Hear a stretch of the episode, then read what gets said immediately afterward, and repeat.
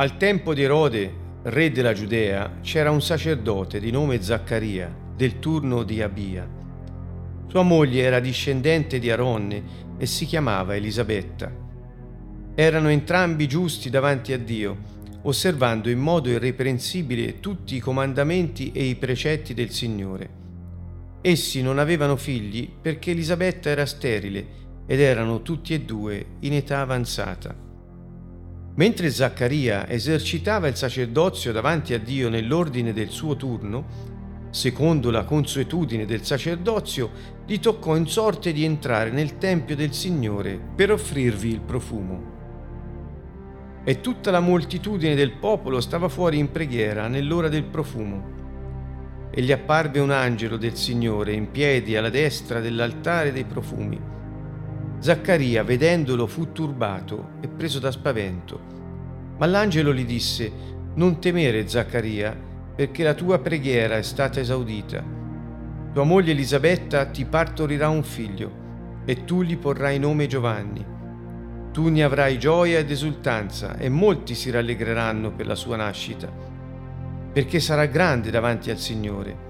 Non berrà né vino né bevande alcoliche e sarà pieno di Spirito Santo fin dal grembo di sua madre.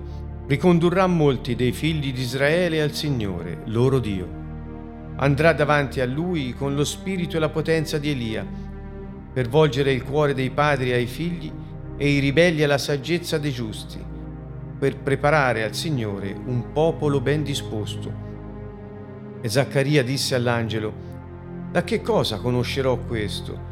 Perché io sono vecchio e mia moglie è in età avanzata.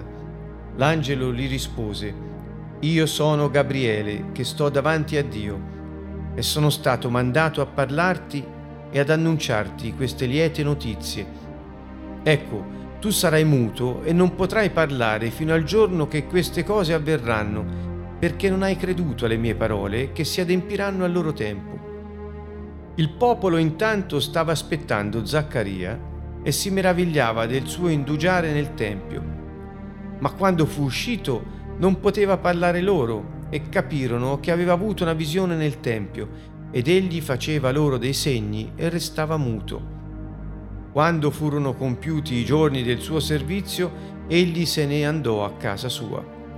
Dopo quei giorni sua moglie Elisabetta rimase incinta e si tenne nascosta per cinque mesi dicendo Ecco quanto ha fatto per me il Signore nei giorni in cui mi ha rivolto il suo sguardo per cancellare la mia vergogna in mezzo agli uomini.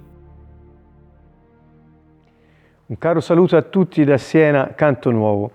Commentiamo ancora il Vangelo scritto da Luca che eh, abbiamo iniziato a vedere eh, fin dall'inizio, dal capitolo 1, soprattutto per ehm, visitare quelle parti di questo libro che in modo macroscopico differiscono dagli altri due sinottici, Matteo e Marco. Marco l'abbiamo commentato quasi interamente e mh, mm, Matteo soprattutto i capitoli che, relativi alla eh, passione, morte e risurrezione di Gesù. Quindi nel Vangelo scritto da Luca, questo libro, eh, che abbiamo detto nei primi versi, eh, già manifesta una accurata diversità rispetto agli altri sotto alcuni aspetti. Rimandiamo per questo al video che abbiamo già pubblicato eh, su questo argomento. Eh, da, sta, da questa sessione iniziamo dal verso 5. Intanto voglio far notare che questo capitolo 1 del Vangelo, del, del, libro scritto da Luca, è un capitolo veramente denso, ricco di personaggi, i personaggi importanti che preparano il posto al Messia e creano l'ambiente spirituale mm, nel quale poi lui eh, crescerà e dal quale inizierà il suo ministero. Diciamo che ci sono dei fatti, dei fatti eh, così macroscopici, sono eh, due annunci eh, fondamentali. Il primo è l'annuncio della nascita di Giovanni, detto l'immersore. Userò questa parola piuttosto che il battista perché ehm, indica esattamente il tipo di attività che egli svolgeva, eh, cioè immergeva le persone nell'acqua ehm, per, per, eh, come segno del loro ravvedimento e per eh, preparare il loro cuore alla venuta del Messia. Eh, quindi eh, dopo l'annuncio della nascita di Giovanni ehm, c'è l'annuncio della nascita di Gesù il Messia. Quindi inizia il capitolo di Luca con eh, l'annuncio delle due grandi figure, colui che è, sarebbe stato il più grande tra gli uomini nati da donna fino a Gesù, così dice il Messia stesso parlando di Giovanni, e che era il profeta a cavallo tra il Vecchio e il Nuovo Testamento, se così possiamo dire, per avere un punto di riferimento noi, che a differenza di tutti gli altri profeti di cui abbiamo gli scritti nella Bibbia ebraica, ecco, ehm, a differenza di loro, mentre essi lo avevano indicato come veniente, parlando del Messia, e cioè avrebbe, avevano sempre riposto la loro speranza nel fatto che il Messia sarebbe venuto avevano annunciato che sarebbe giunto il Messia, Giovanni è l'unico profeta che può dire eccolo è arrivato. Questa è la differenza nella grandezza di colui che l'annuncia. Gli uni lo hanno sperato, l'altro lo ha visto e quando lo ha visto ha detto ecco l'agnello procurato da Dio. Quindi tanto per in, entrare nel vivo di questo libro che è eccezionale sotto alcuni profili, come ho già detto, mm, in questo libro Luca più che altro ci descrive eh, Gesù, cioè Dio che si è fatto uomo, e cioè l'uomo che manifesta la vita di Dio che porta in sé. È, per esempio diverso rispetto al, allo libro scritto da Giovanni sulla vita di Yeshua, dove parla della sua divinità eh, più che altro. Qui si parla dell'uomo, Gesù, che ripieno di Spirito Santo, eh, appunto, manifesta la vita santa nella sua umanità. Questa è un po' la differenza più grande. Quindi dicevo i due grandi annunci, l'annuncio della nascita di, Giov- nascita di Giovanni e l'annuncio della nascita di Gesù. Le due grandi donne, Maria e Elisabetta, ehm, la vicenda di Zaccaria, il padre di eh, Giovanni, e la nascita poi di, eh, di Gesù. Quindi sono questi gli argomenti che preparano il terreno a una narrazione, diciamo, molto, ehm, eh, molto dedicata, se voglio dirlo, fin dall'inizio, e questa è un'impressione mia, ma ve la, ve, la, ve la, espongo così, molto dedicata a una presenza costante dello Spirito Santo che negli altri libri sinottici non si, rivela, non si rinviene. E cioè fin dall'inizio, lo trovate qui al verso, per esempio, eh, verso 15, si dice di Giovanni che sarà pieno di Spirito Santo. Ed è, eh, è l'inizio, siamo al verso 15 del capitolo 1 e lo Spirito Santo è già, diciamo, il protagonista di questa grande storia, la venuta del Messia, la prima venuta del Messia come Messia ben Yosef, cioè il servo sofferente che avrebbe compiuto la grande espiazione per poter permettere a Dio di mantenere la sua grande promessa di effondere il promesso nei cuori degli uomini che avessero accolto per fiducia il Messia e la sua opera redentrice. Di questo dunque si parla principalmente. Ehm, entriamo un po' nel vivo in questo argomento dell'annuncio della nascita di Giovanni l'immersore. Il primo personaggio che si incontra, a parte quello già descritto nel, eh, nei primi versi, questo Teofilo al quale era stato dedicato il libro scritto da Luca, il primo personaggio che si trova al verso 5 è questo Erode. Si tratta di Erode il Grande. Di lui sappiamo da fonti storiche, eh, non evangeliche o bibliche comunque, che eh, regnò eh, dal 37 al 4 a.C. Quindi eh, Erode morì nel 4 a.C. È l'Erode che compì la strage degli innocenti, è l'Erode che saputo dai magi, questi uomini d'Oriente, che era nato il re dei Giudei, lui eh, aveva fatto uccidere tutti i bambini che erano nati da lì a due anni prima. Quindi si presuppone che gli eventi si siano svolti cronologicamente in un ordine un po' diverso da quello che normalmente pensiamo, tanto che presa per buona questa data ultima, il 4 a.C., la morte di Erode il Grande, eh, la nascita del Messia e la strage degli innocenti e gli eventi iniziali della sua vita sarebbero quasi sicuramente avvenuti tra il 6 e il 4 a.C. Quindi va tutto spostato un po' indietro di circa 4-6 anni.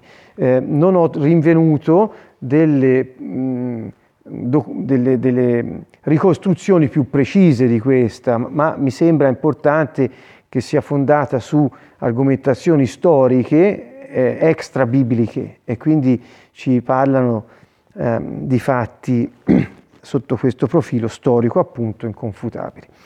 Era re della Giudea Erode e c'era un sacerdote di nome Zaccaria. Allora Zaccaria era un sacerdote, che vuol dire che era della tribù di Levi. Vedete, era del turno di Ab- Abia. Il turno di Abia che vuol dire? La tribù di Levi che forniva i sacerdoti, i sacerdoti erano tutti leviti, ma non tutti i leviti erano sacerdoti, ecco, il, il, i, i sacerdoti della tribù di Levi erano suddivisi in 24 turni e ciascun turno officiava l'ufficio, il culto nel Tempio per una settimana. Quindi ogni turno, ogni squadra, potremmo chiamare noi oggi, ogni squadra eh, svolgeva il suo ufficio due volte all'anno. Quindi Zaccaria era un levita, sacerdote, che svolgeva il suo compito sacerdotale due volte all'anno per una settimana ogni volta e l'evento di cui si parla ora è avvenuto durante una di queste due settimane. Sembra da ricostruzioni sempre storiche per fonti abbastanza certe, ma eh, eh, ve lo riferisco per stimolare la curiosità, a, forse a documentarvi ancora, eh, ma credibili, queste che ho consultato, dalle letture che ho fatto appunto sembra che questo turno eh, sarebbe occorso eh, intorno alla festa di Shavuot, che è Pentecoste.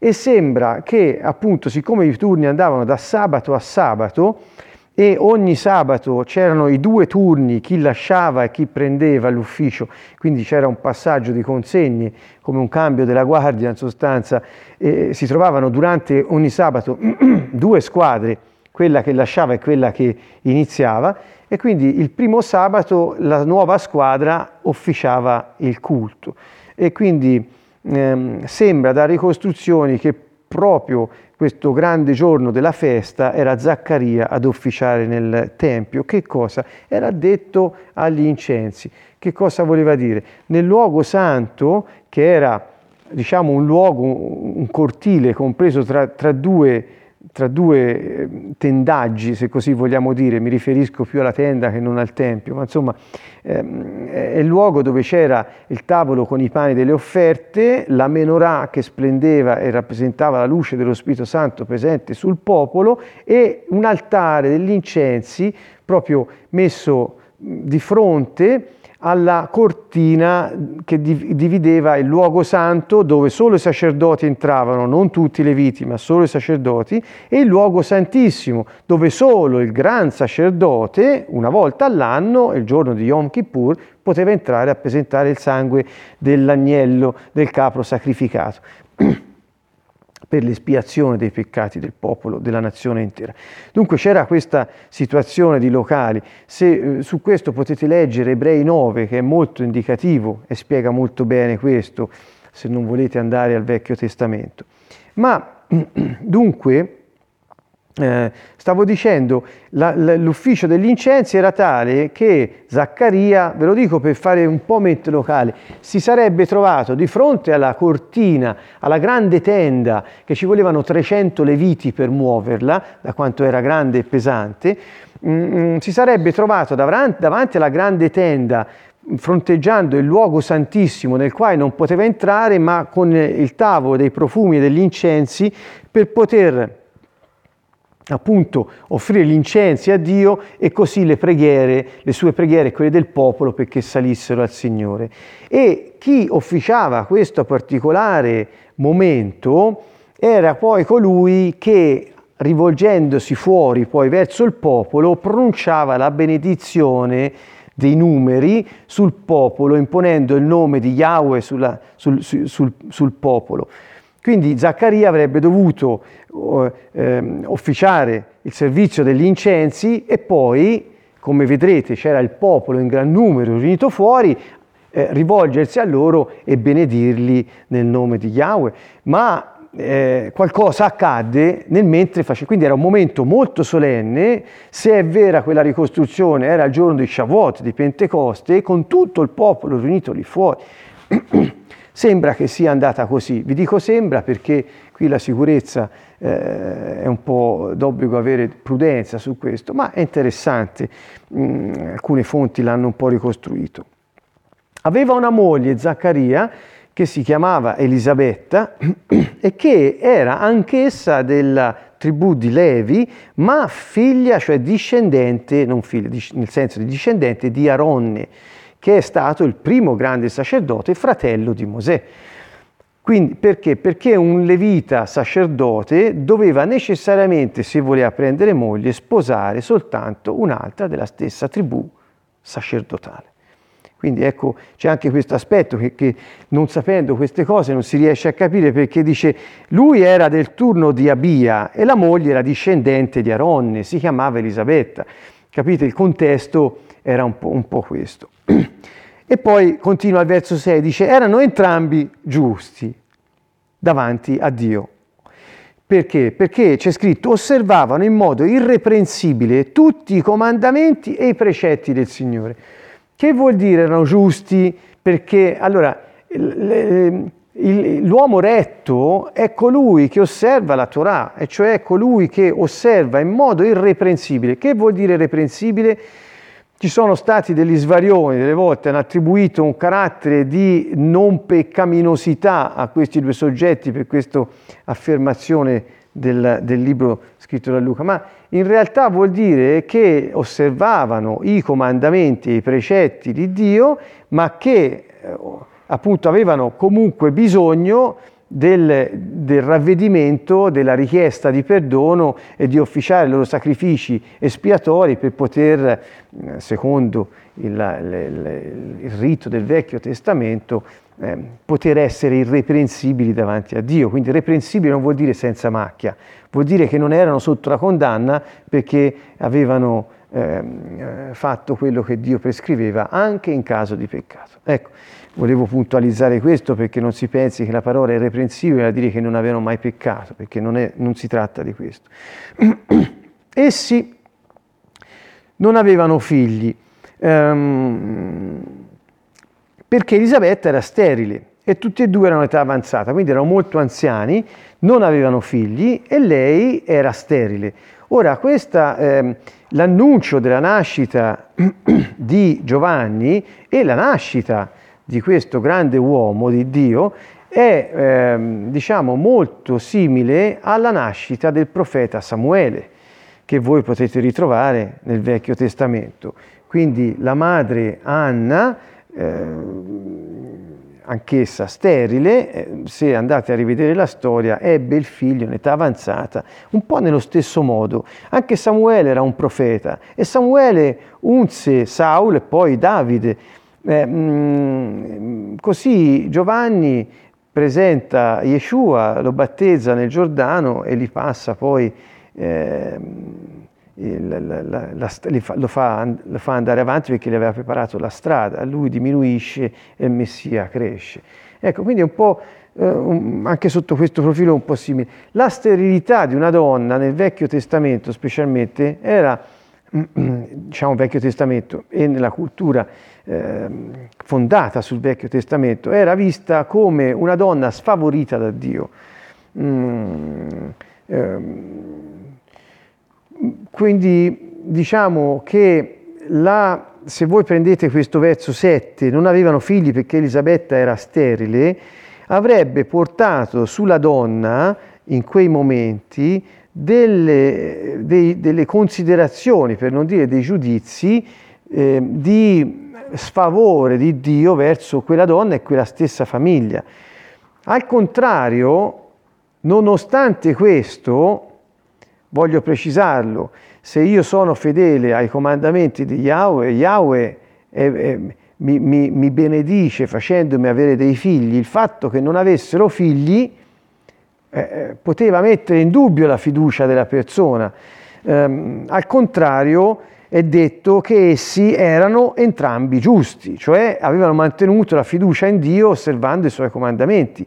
Quindi da qui si vede intanto la forza morale e del cuore di queste due persone che nonostante l'età avanzata erano rimasti nella fede e nel, nel, nell'atteggiamento di giustizia. Ripeto, non è che erano giusti perché osservavano i comandamenti, ma siccome erano giusti, il loro cuore era innamorato di Dio e degli uomini, pertanto osservavano i comandamenti ed erano rimasti nella fiducia, perché non si dica che si diventa giusti per le opere, ma lo, la posizione di giustizia noi lo sappiamo, l'abbiamo soltanto perché Yeshua ci ha giustificati e noi possiamo ricevere quella giustificazione soltanto per la, fiducia e la fedeltà che riponiamo nell'opera di redenzione che egli ha compiuto.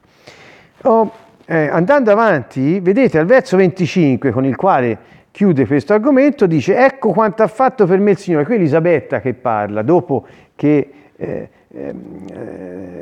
ormai di cinque mesi eh, in attesa di Giovanni, ha tenuto nascosto questo, ma dice ecco quanto ha fatto per me il Signore, nei giorni in cui mi ha rivolto il suo sguardo, vedete il fatto di ricevere la benedizione è Dio che rivolge il suo sguardo verso di te per cancellare la mia vergogna in mezzo agli uomini. Pensate come ha vissuto questa donna con la sua vergogna nella società nella quale viveva nonostante tutto ha mantenuto la fede, la fedeltà alla parola del Signore e, e, e Dio poi ha compiuto il suo piano e ha compiuto la sua strada.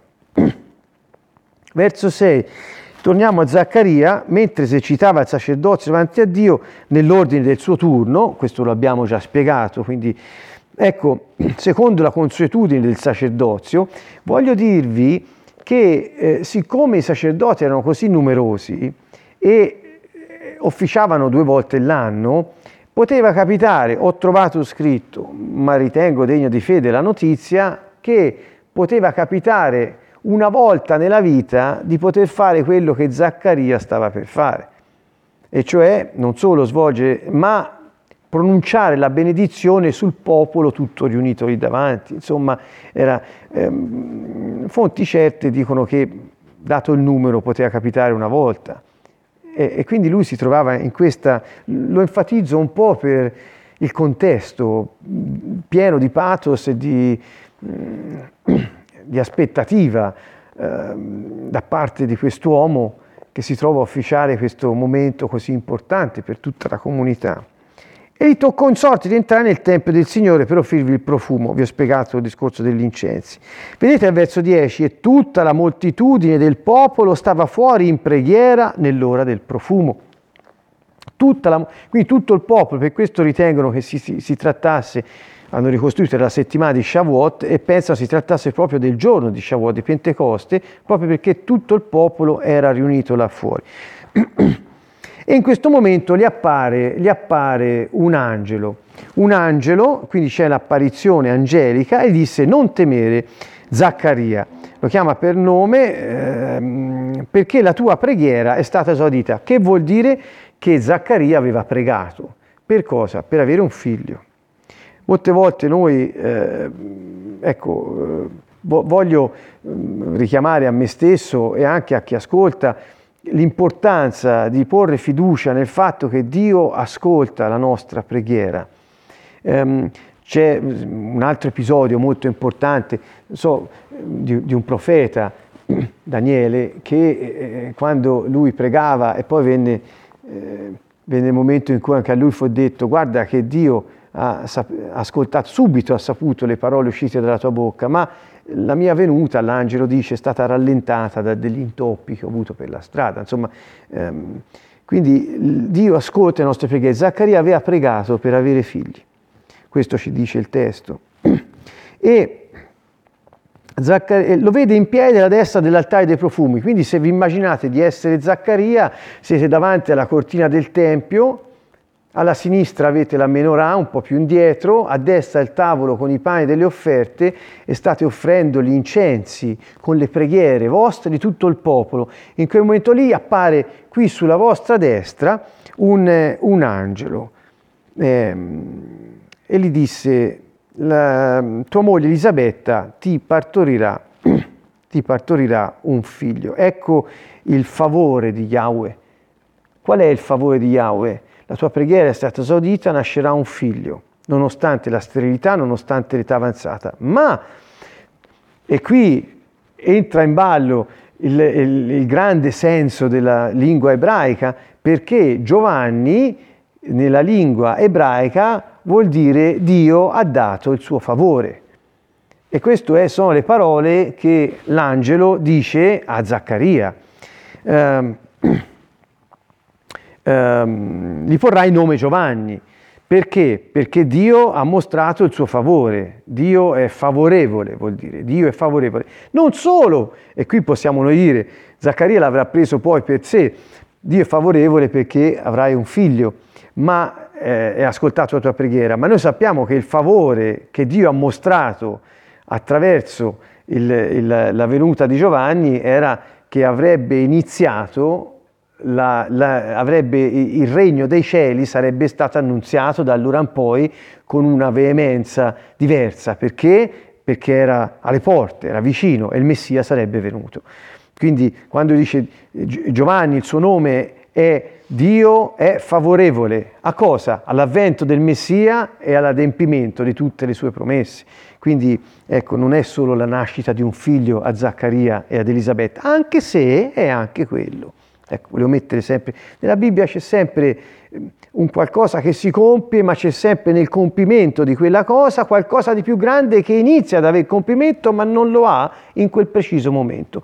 È come se eh, funzionasse tutto a cerchi concentrici. Dice, tu ne avrai gioia ed esultanza e molti si rallegreranno per la sua nascita. Noi che sappiamo la storia poi sappiamo bene perché. Eccolo qui, sarà grande davanti al Signore, non berrà né vino né bevande alcoliche. Cioè, che vuol dire? Se voi andate a prendere ehm, numeri 6 da 1 a 21, lì c'è spiegato che ehm, il nazireato era un, eh, sembra un nome un po' strano per noi, cioè qualcuno che faceva un voto o veniva dedicato addirittura dalla madre nel grembo, questo sarà un figlio consacrato a Dio e quindi eh, c'è scritto nel libro dei numeri quando uno, questo, questa, quando uno era dedicato in questo modo o faceva voto lui, c'erano delle regole che osservava. La prima è questa, non berrà né vino né bevande alcoliche. Si vuol dire da questo, il Nazireo doveva osservarne molte altre, eh, tra cui non, non, tagliarsi i capelli finché non si compiono giorni del Nazireato, tutte, un sacco di regolette, ma questo incipit, non berrà né vino né bevande alcoliche, ha fatto sì che tutti gli interpreti in modo unanime sostengano che Giovanni è identificato con un nazireo, cioè uno dedicato a Dio fin dal seno materno.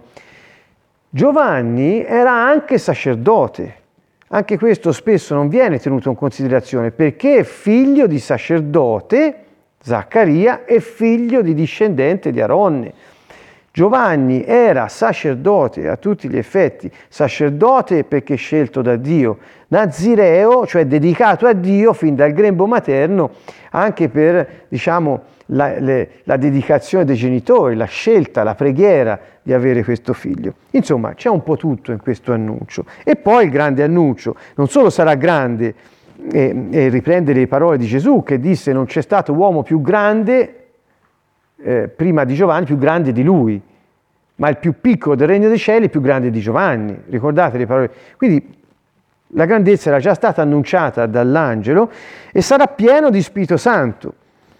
E qui la grande, la grande, notizia, la grande notizia della pienezza dello Spirito Santo, un tema che accompagnerà Luca, che nel libro degli Atti, che è quasi il quinto Vangelo, se vogliamo dire, nel senso che è la prosecuzione del libro scritto da Luca, perché è sempre Luca che lo scrive e scrive di come si è sviluppata la prima Chiesa, ehm, eh, la, le, le, l'avvenimento della Pentecoste e la pienezza dello Spirito Santo in coloro che ricevevano lo Spirito e poi venivano anche riempiti successivamente dallo Spirito Santo è un tema costante e anche dominante, perché la pienezza dello Spirito Santo contraddistingue coloro che sono che hanno ricevuto ed accettato un incarico particolare da Dio nel regno dei cieli. Dalla venuta di Gesù in poi questo è accessibile a tutti coloro che lo desiderano.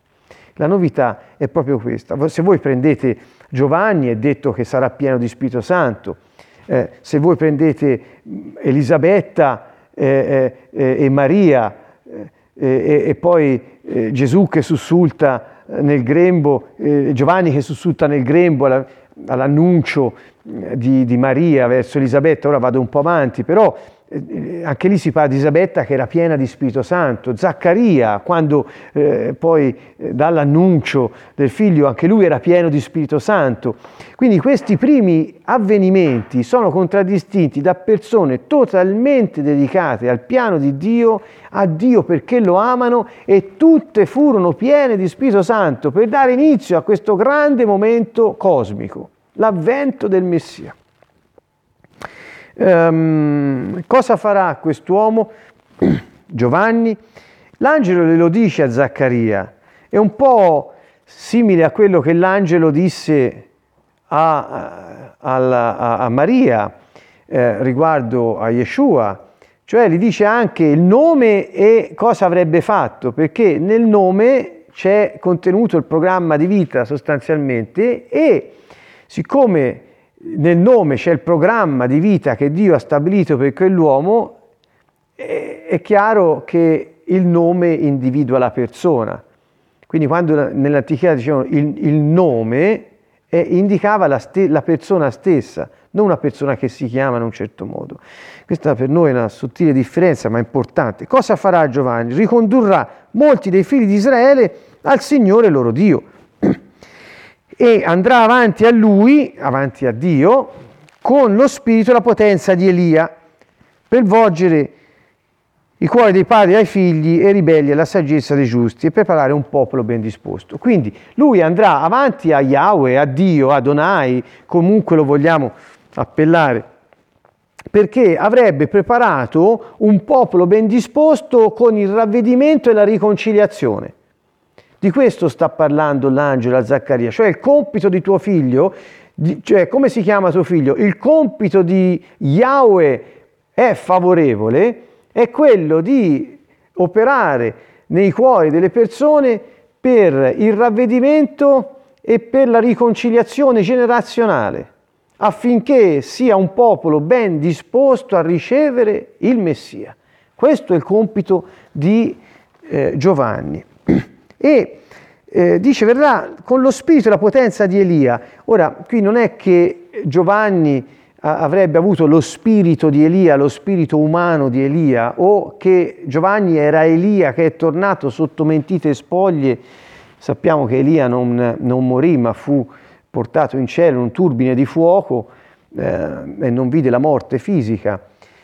Um, quindi poteva essere scambiato anche con questa cosa, sarebbe tornato Elia sotto forma di Giovanni. No, in realtà qui vogliono, stanno dicendo che lo stesso spirito che animò e dette potenza a Elia sarà in Giovanni. E chi era? Lo Spirito Santo, Noi, eh, sarà, pie- era, sarà pieno di Spirito Santo, quindi vuol dire che avrebbe avuto eh, lo stesso motore dentro di vita, avrebbe avuto la stessa mm, motivazione, intenzione, priorità, lo stesso cuore, la stessa potenza e forza di Elia, perché sarebbero stati tempi in cui quella potenza e quello spirito avrebbero manifestato le meraviglie che manifestò al tempo di Elia e anzi di più grandi, perché lui sarà grande, dice l'angelo.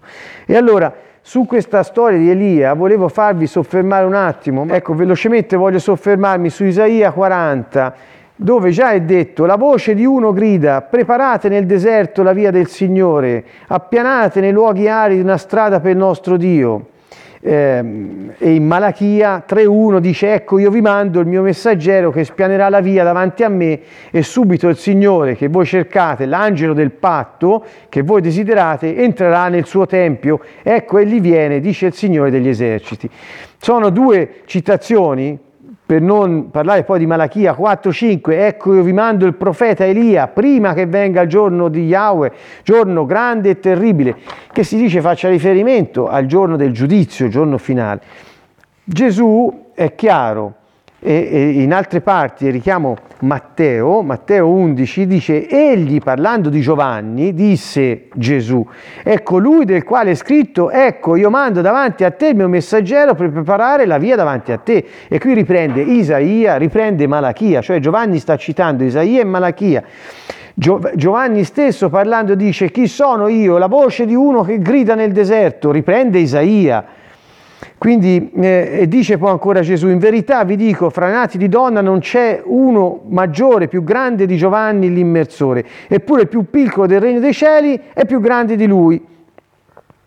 Se lo volete, conclude al verso 14, Matteo 11, 10, 14, dice, se lo volete accettare, Giovanni è l'Elia che doveva venire. E dice, se lo volete accettare, Yeshua sta dando un'interpretazione autentica delle profezie di Isaia, delle profezie di Malachia, cioè sta dicendo lì c'è scritto che Elia sarebbe tornato, ma non è Elia lui fisicamente, anche se non è da escludere che lui prima del gran giorno del giudizio possa essere uno dei due testimoni eh, che verranno dal libro dell'Apocalisse, molti lo riferiscono a quello, ma qui sta dicendo appunto che lì stavano parlando di un uomo che avrebbe avuto il suo temperamento, il suo carattere, lo spirito che aveva lui, lo avrebbe animato e avrebbe manifestato la stessa potenza. Lo Spirito Santo avrebbe compiuto lo stesso ministero attraverso di lui. E, e, e mh, mm, ancora dice no, che volge il cuore dei padri verso i figli. Sta citando l'angelo Malachia 4,6. Eh, dove, dove, dice egli volgerà il cuore dei padri verso i figli, il cuore dei figli verso i padri, qui dice i ribelli verso i sapienti, perché io non debba venire a colpire il paese di sterminio. Cioè la riconciliazione generazionale è il presupposto perché Dio possa benedire la terra ed evitare che quelli che non si riconciliano siano bruciati. Questo vuol significare e quindi eh, lo segnalo un po' per tutti. In Matteo, in Matteo Gesù fa delle affermazioni un po' diverse, cioè dice io sono venuto a portare una spada, non la pace, ci saranno i figli contro i genitori e poi i familiari, ma perché? Perché quando verrò io, quando, dal momento che sono venuto, nelle famiglie ci saranno spaccature perché qualcuno mi, accog- mi, acc- mi, mi accoglierà, altri no, per cui si inizia una frizione necessaria, ma l'opera essenziale di Giovanni e poi quella che lui continua è l'opera che poi Paolo dice a noi è stato dato un ministero di riconciliazione, è prima di tutto riconciliazione generazionale, perché quello che è stato promesso alle passate generazioni si avvera ora. In questo sta la riconciliazione. Come fa a volgere il cuore dei padri verso i figli e quelli dei figli verso i padri? Perché quello che è stato promesso ai padri si realizza oggi. Così i figli possono guardare con onore ai padri che avevano ricevuto la promessa ed erano rimasti fedeli pur non avendo visto. Ecco, in questo volevo, scusatemi l'enfasi, un po' sottolineare questa grandezza di Dio nel vedere le generazioni e non solo i singoli individui, eh, che non è poco. Um, niente, ci sono altri passi, suggerisco a tutti Matteo 17, 10, 13 eh, che ancora parlano, dove Gesù parla ancora di Giovanni e dice lui è quell'Elia che doveva venire. Quindi quando qui l'angelo dice Elia eh, si riferisce a questo che vi ho appena letto che Gesù avrebbe affermato. Zaccaria rimase eh, stupito e anche un po' intimorito, eh, quasi incredulo. Anzi, rimase incredulo perché l'angelo conclude e dice, siccome non hai creduto alle mie parole, che si adempiranno al loro tempo, rimarrai muto non potrai parlare fino a che non si avverranno. Ora, se è vero che Zaccaria, finito l'ufficio degli incensi, doveva andare a benedire tutto il popolo, gli capitava una volta nella vita, eh, possiamo immaginarci, se è vero quello, e questo io ho detto col beneficio di inventario, ve l'ho riferito. Comunque sia, eh, concludendo, l'angelo gli rispose, io sono Gabriele, sto davanti a Dio e mi ha mandato a parlarti, a darti questo Vangelo, cioè queste buone notizie. Um, il popolo, vedete al verso 21, intanto era fuori, che aspettava, dice ma come mai ci mette così tanto? Eh, quindi evidentemente c'è stato qualcosa e quando usciva non poteva parlare e dice forse ha avuto una visione perché lui faceva dei segni per fargli capire che era muto, quindi veramente rimase senza parole, non poteva parlare, non che non sapeva cosa dire, ma senza poter mettere suono. Mm. E eh, al, al verso 23 si dice che finita la settimana del suo turno se ne torna a casa. Dopo quei giorni, quando torno a casa, dopo pochi giorni eh, rimase incinta Elisabetta e dopo cinque mesi che aveva tenuto per sé la notizia dice ecco il Signore ha tolto la mia vergogna in mezzo agli uomini, è stato favorevole verso di me. Infatti si chiamerà Giovanni, Johannan, Dio è favorevole. Bene, con queste informazioni che ci fanno entrare in questo libro in modo diciamo, importante, pieno di commozione, di, di attesa, ehm, ci prepariamo all'annuncio della nascita di Gesù Cristo che sarà oggetto della prossima sessione. Con questo vi salutiamo, un caro saluto a tutti da Siena, Canto Nuovo.